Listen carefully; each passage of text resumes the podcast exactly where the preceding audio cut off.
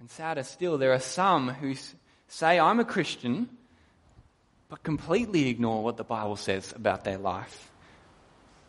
And so Christians and the Bible get this reputation, don't they?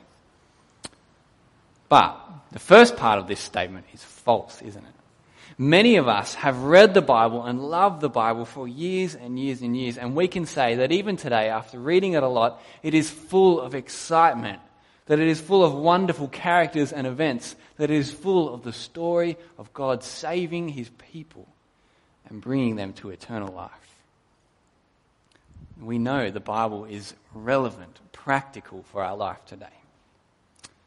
But when we come to a passage like this, that does seem to be a list of do's and don'ts, how do we react? How are we meant to understand it? Has this accusation got some credit to it? Well, the key to a passage like this is what comes before it, the story so far. Whenever we see a command in the Bible, we need to look at what comes before it to see the reason why Paul or Jesus or whoever is asking us to do this or that. And if you remember back to last week, we saw the reason behind this passage. It was Romans chapter 12, verse 1. Have a look in your Bibles. It says, Therefore, brothers, by the mercies of God, I urge you to present your bodies as a living sacrifice, holy and pleasing to God. This is your spiritual worship. So in Romans chapters 1 to 11, Paul has been t- telling us his gospel, all about the mercies of God, the good news that although humanity was rebellious and only deserved his wrath and anger, God sent his son Jesus to die in our place for our sin. God has chosen to reveal his righteousness and give the gift of righteousness to those who believe in his promises. But now, in this section of the book, from 12 onwards, Paul is spelling out how that gospel, how the mercies of God should affect our lives. How should we live life in light of that radical mercy God has shown us? He's showing us how to live our lives as a living sacrifice, what God's will is, and how to do it. And last week we saw that this meant, this meant, first of all, not thinking of ourselves more highly than we should. And flowing out of that, he encouraged us to use the different gifts God has given us to serve each other, the body of Christ. And this week, Paul shows us what gospel shaped life looks like. And it looks like gospel shaped relationships. Paul gives us 23 do's and six don'ts. Not for us to blindly obey. No, he's showing us the gospel shaped life in relation to other people. A life lived because of the mercy of God in Jesus' death. So, first of all, 9 to 16, gospel shaped relationships. Let's have a look. Verses 9 to 16 are this big list of proverb like commands. There's lots of them, and they don't seem to be heaps connected.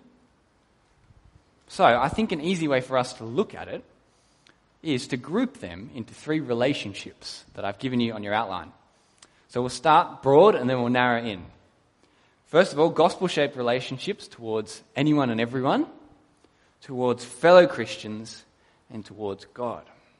So, keep an eye in your Bible and on your outline, and we'll get through these verses. So, first of all, Paul gives us gospel shaped living towards anyone and everyone.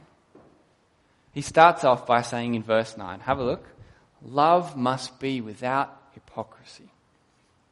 That is, love must be real, genuine, sincere, from your heart, not from a sense of obligation, but because you really care for the person that you are loving. You have their best interests in mind. You've got to mean it, Paul says. Love has no limits as well. Paul simply says, do sincere love. He doesn't put a limit on whom to love. He says, love anyone and everyone, and when you do it, do it like you mean it. or actually just mean it.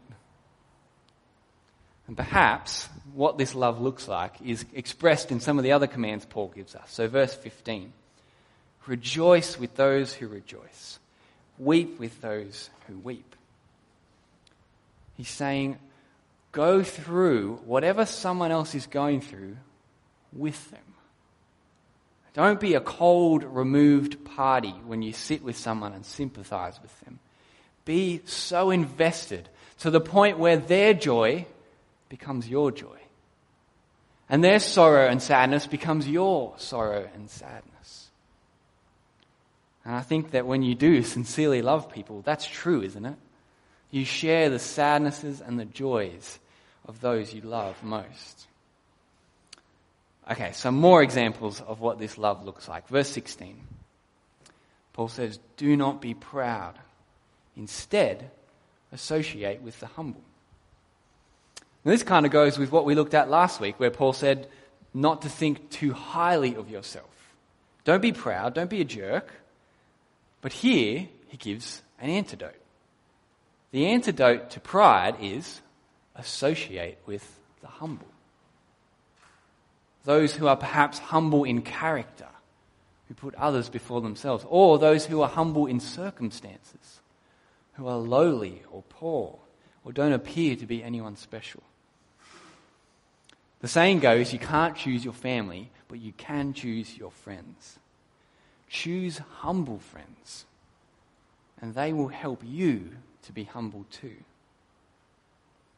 I don't think this means that we can't spend any time whatsoever with anyone who we think is proud.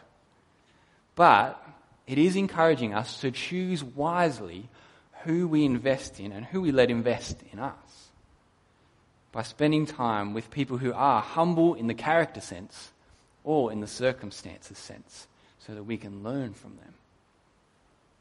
They will help you to do what I think is another thing that Paul says, verse 16. He says, Do not be wise in your own estimation. People will help you do that if you choose friends wisely. So, so far, the gospel shaped life is humility it's sincere love and it's investing in anyone that God gives us to do that. But what about towards our fellow Christians? Well, verse 10 onwards, sorry, verse 10 and some other verses show us. It says this show family affection to one another with brotherly love. Paul says, You know that love that you have for your family and the love that they have for you, your parents, or your children or your brothers or sisters. The way that you protect each other and provide for each other and care for each other, or at least the way you know you should.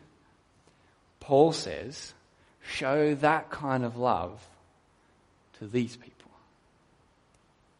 Show these people, your church family, the love that you would show your biological family. Because the truth is, they are more than that.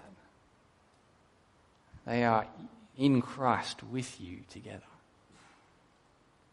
Paul gives us a couple of ways to do this. End of verse 10, he says, Outdo one another in showing honour. Make it a competition. Lead the way. Take initiative in honouring your brothers and sisters in Christ. In our Aussie culture, we use jokes and we use sarcasm uh, to put down people and to alienate people. Honour is something we do not show naturally. And so I think we need to work hard at this one, figuring out how we can honour people rather than dishonour them. Another way we can show family affection is in verse 13. Share with the saints in their needs. He's literally saying, partner with the saints in their needs. That is, fellow Christians. Do it together. Bind yourself to a fellow Christian who's in need. Make their need your need. Figure it out with them, alongside them, helping them to do it. And I love the next bit. Have a look. It says, pursue hospitality. Pursue providing for each other. Chase it down and kill it like a lion hunting a deer or something else from a David Attenborough documentary. It's that strong a word. Pursue hospitality. And then finally in verse 16, he says, Be in agreement with one another. strive to have the same mindset and direction. Do what you can to agree and be at peace with each other. This is gospel shaped life and gospel shaped love. Family love between fellow Christians, showing honour and caring for each other's needs. But what about towards God? Back in verse 9, Paul says, Detest evil, cling to what is good. Let's think about that for a moment. What is evil? Evil is whatever dishonours God or works against him or is disobedient to him. The opposite of good, whatever does harm. Detest and hate whatever fits into that category. And the biggest one is sin. What is good, on the other hand? Good is whatever honours and glorifies God, whatever works for Him and what is obedient to Him. The opposite of evil, it's what truly benefits people. Cling to anything that fits in that category. Hold on to it with two hands and don't let it go. I picture the kid who wraps his arms around a parent's leg and won't let them leave the house for work in the morning or something like that. The gospel shaped life is clinging to good for God's glory. And in verse 11, the gospel shaped life towards God means not giving up. He says, Do not lack diligence. Be fervent in spirit. Serve the Lord. And in verse 12, it means always relying on God. Rejoice in hope, he says. That's the hope of Jesus' return. Be patient in affliction or suffering now. And be persistent in prayer in the meantime. The gospel shaped life towards God, hating evil, clinging to good, it's not giving up and it's always relying on Him through everything.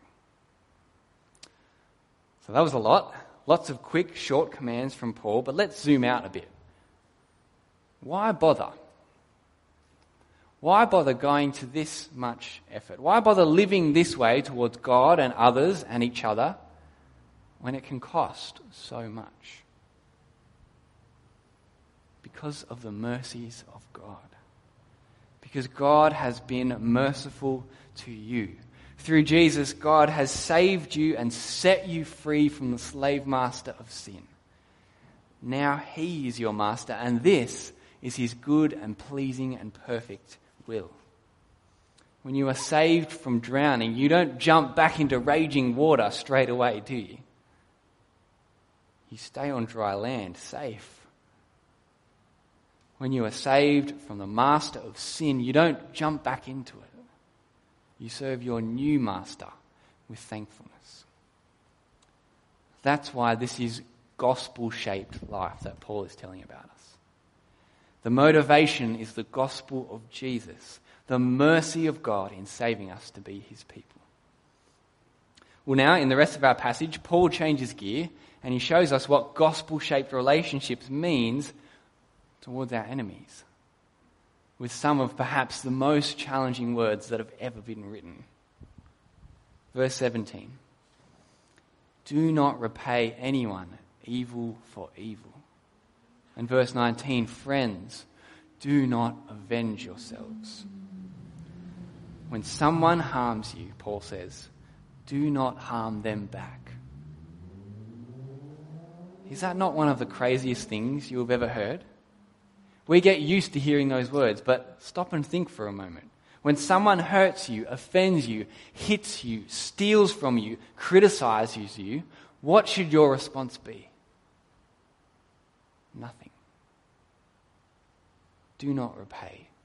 Do not, do not avenge.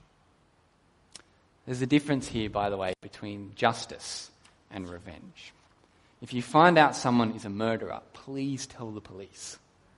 If you witness or experience a crime, tell the truth plainly. If you find out that someone is an abuser of some kind, tell the authorities that God has given us who maintain peace and order and justice in our society justice and peace and protecting those who need it, Paul is not forbidding that. No, what he is forbidding here is personal retaliation. Taking justice into our own hands, striking back out of anger and hate. Paul tells us instead, in verse 19, leave room for God's wrath. For it is written, Vengeance belongs to me, I will repay, says the Lord. This is what that Deuteronomy reading was talking about earlier. Paul refers to it here. He says, God is the judge. God is the one who makes sure justice happens. And so you don't have to. Isn't it amazing to know that God cares how you are treated? God will repay those who mistreat his people. God vindicates his people. We don't know how or when, but we know that he will.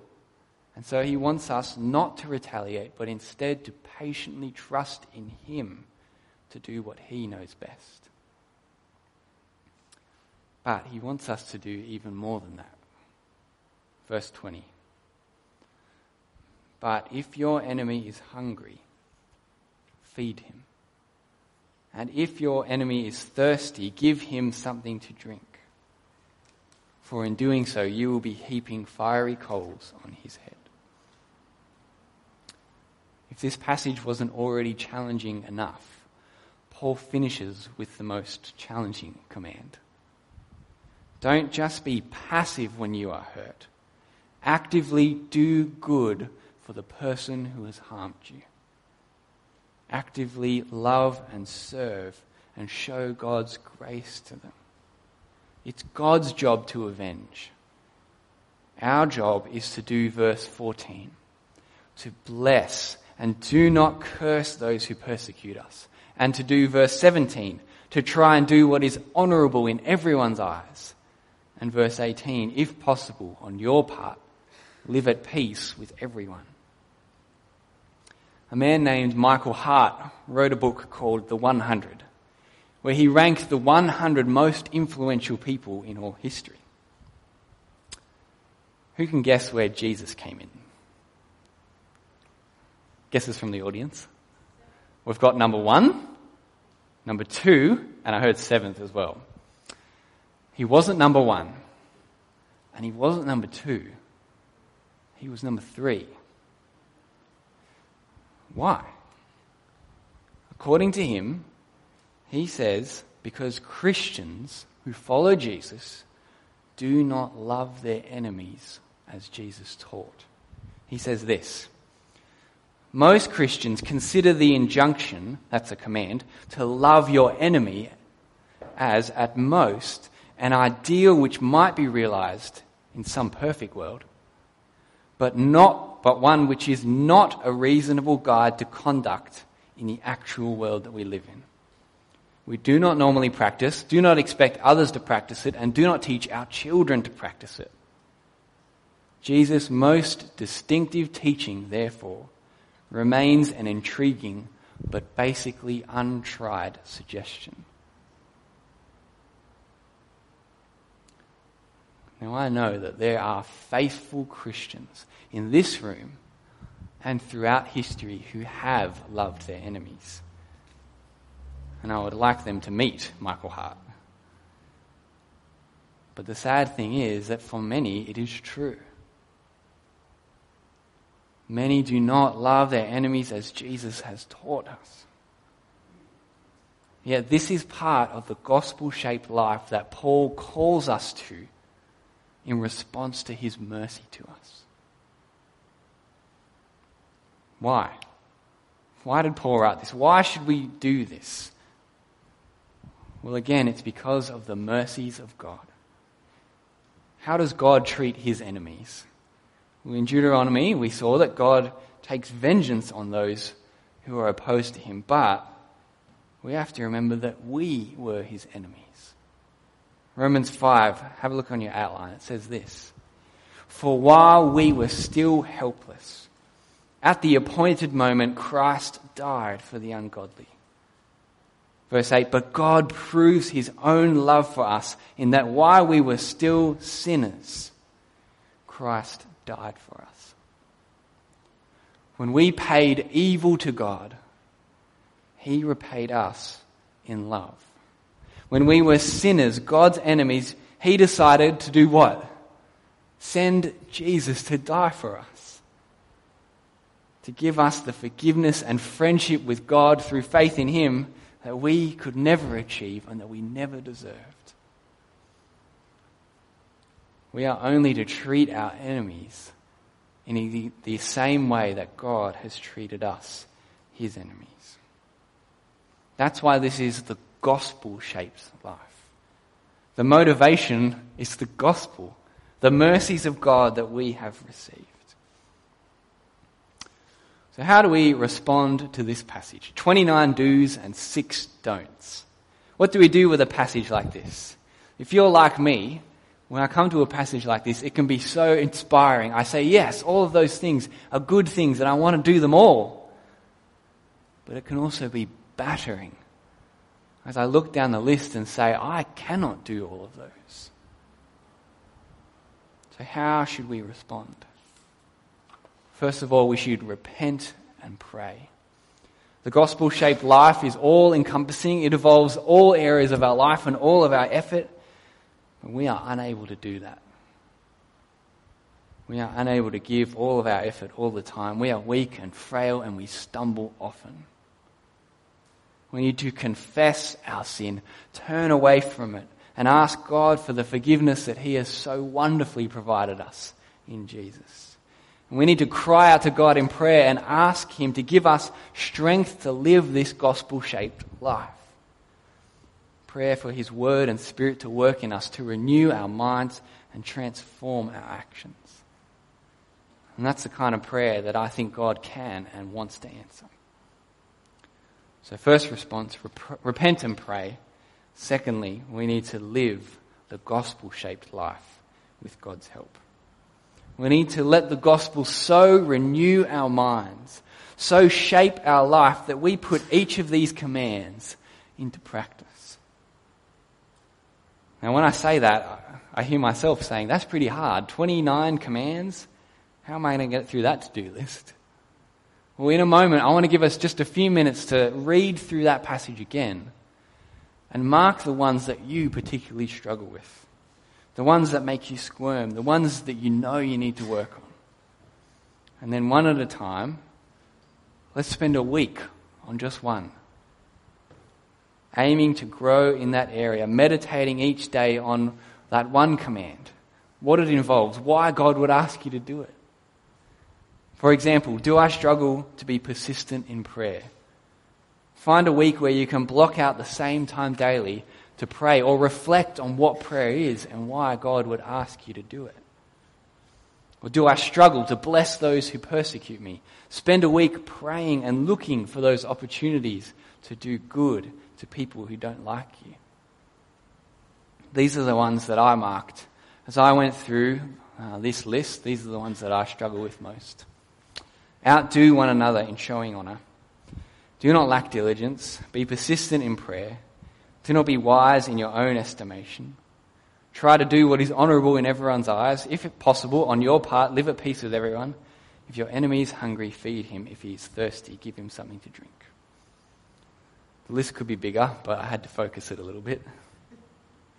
Those are the ones that over the next month I want to work on. So, will you pray for me and will you join me in working on the gospel shaped life together? But to finish off, before we have some time to reflect, we need to be reminded where does motivation and energy to live the gospel shaped life come from? The gospel chapter 12, verse 1, the mercies of God. The gospel shaped life. Motivation comes from His mercy to us in sending Jesus. Let's not be people who blindly obey the commands of the Bible or who, worse still, ignore them. Let's allow the gospel to renew our minds and transform our lives so that we live gospel shaped relationships with God and with others and with even our enemies. Let's spend a few moments looking over those, that passage again, those verses, those 29 commands. Go through the passage again and mark the ones that you, want to particu- that you particularly struggle with and that you want to grow in with God's help? I'll give you a few moments.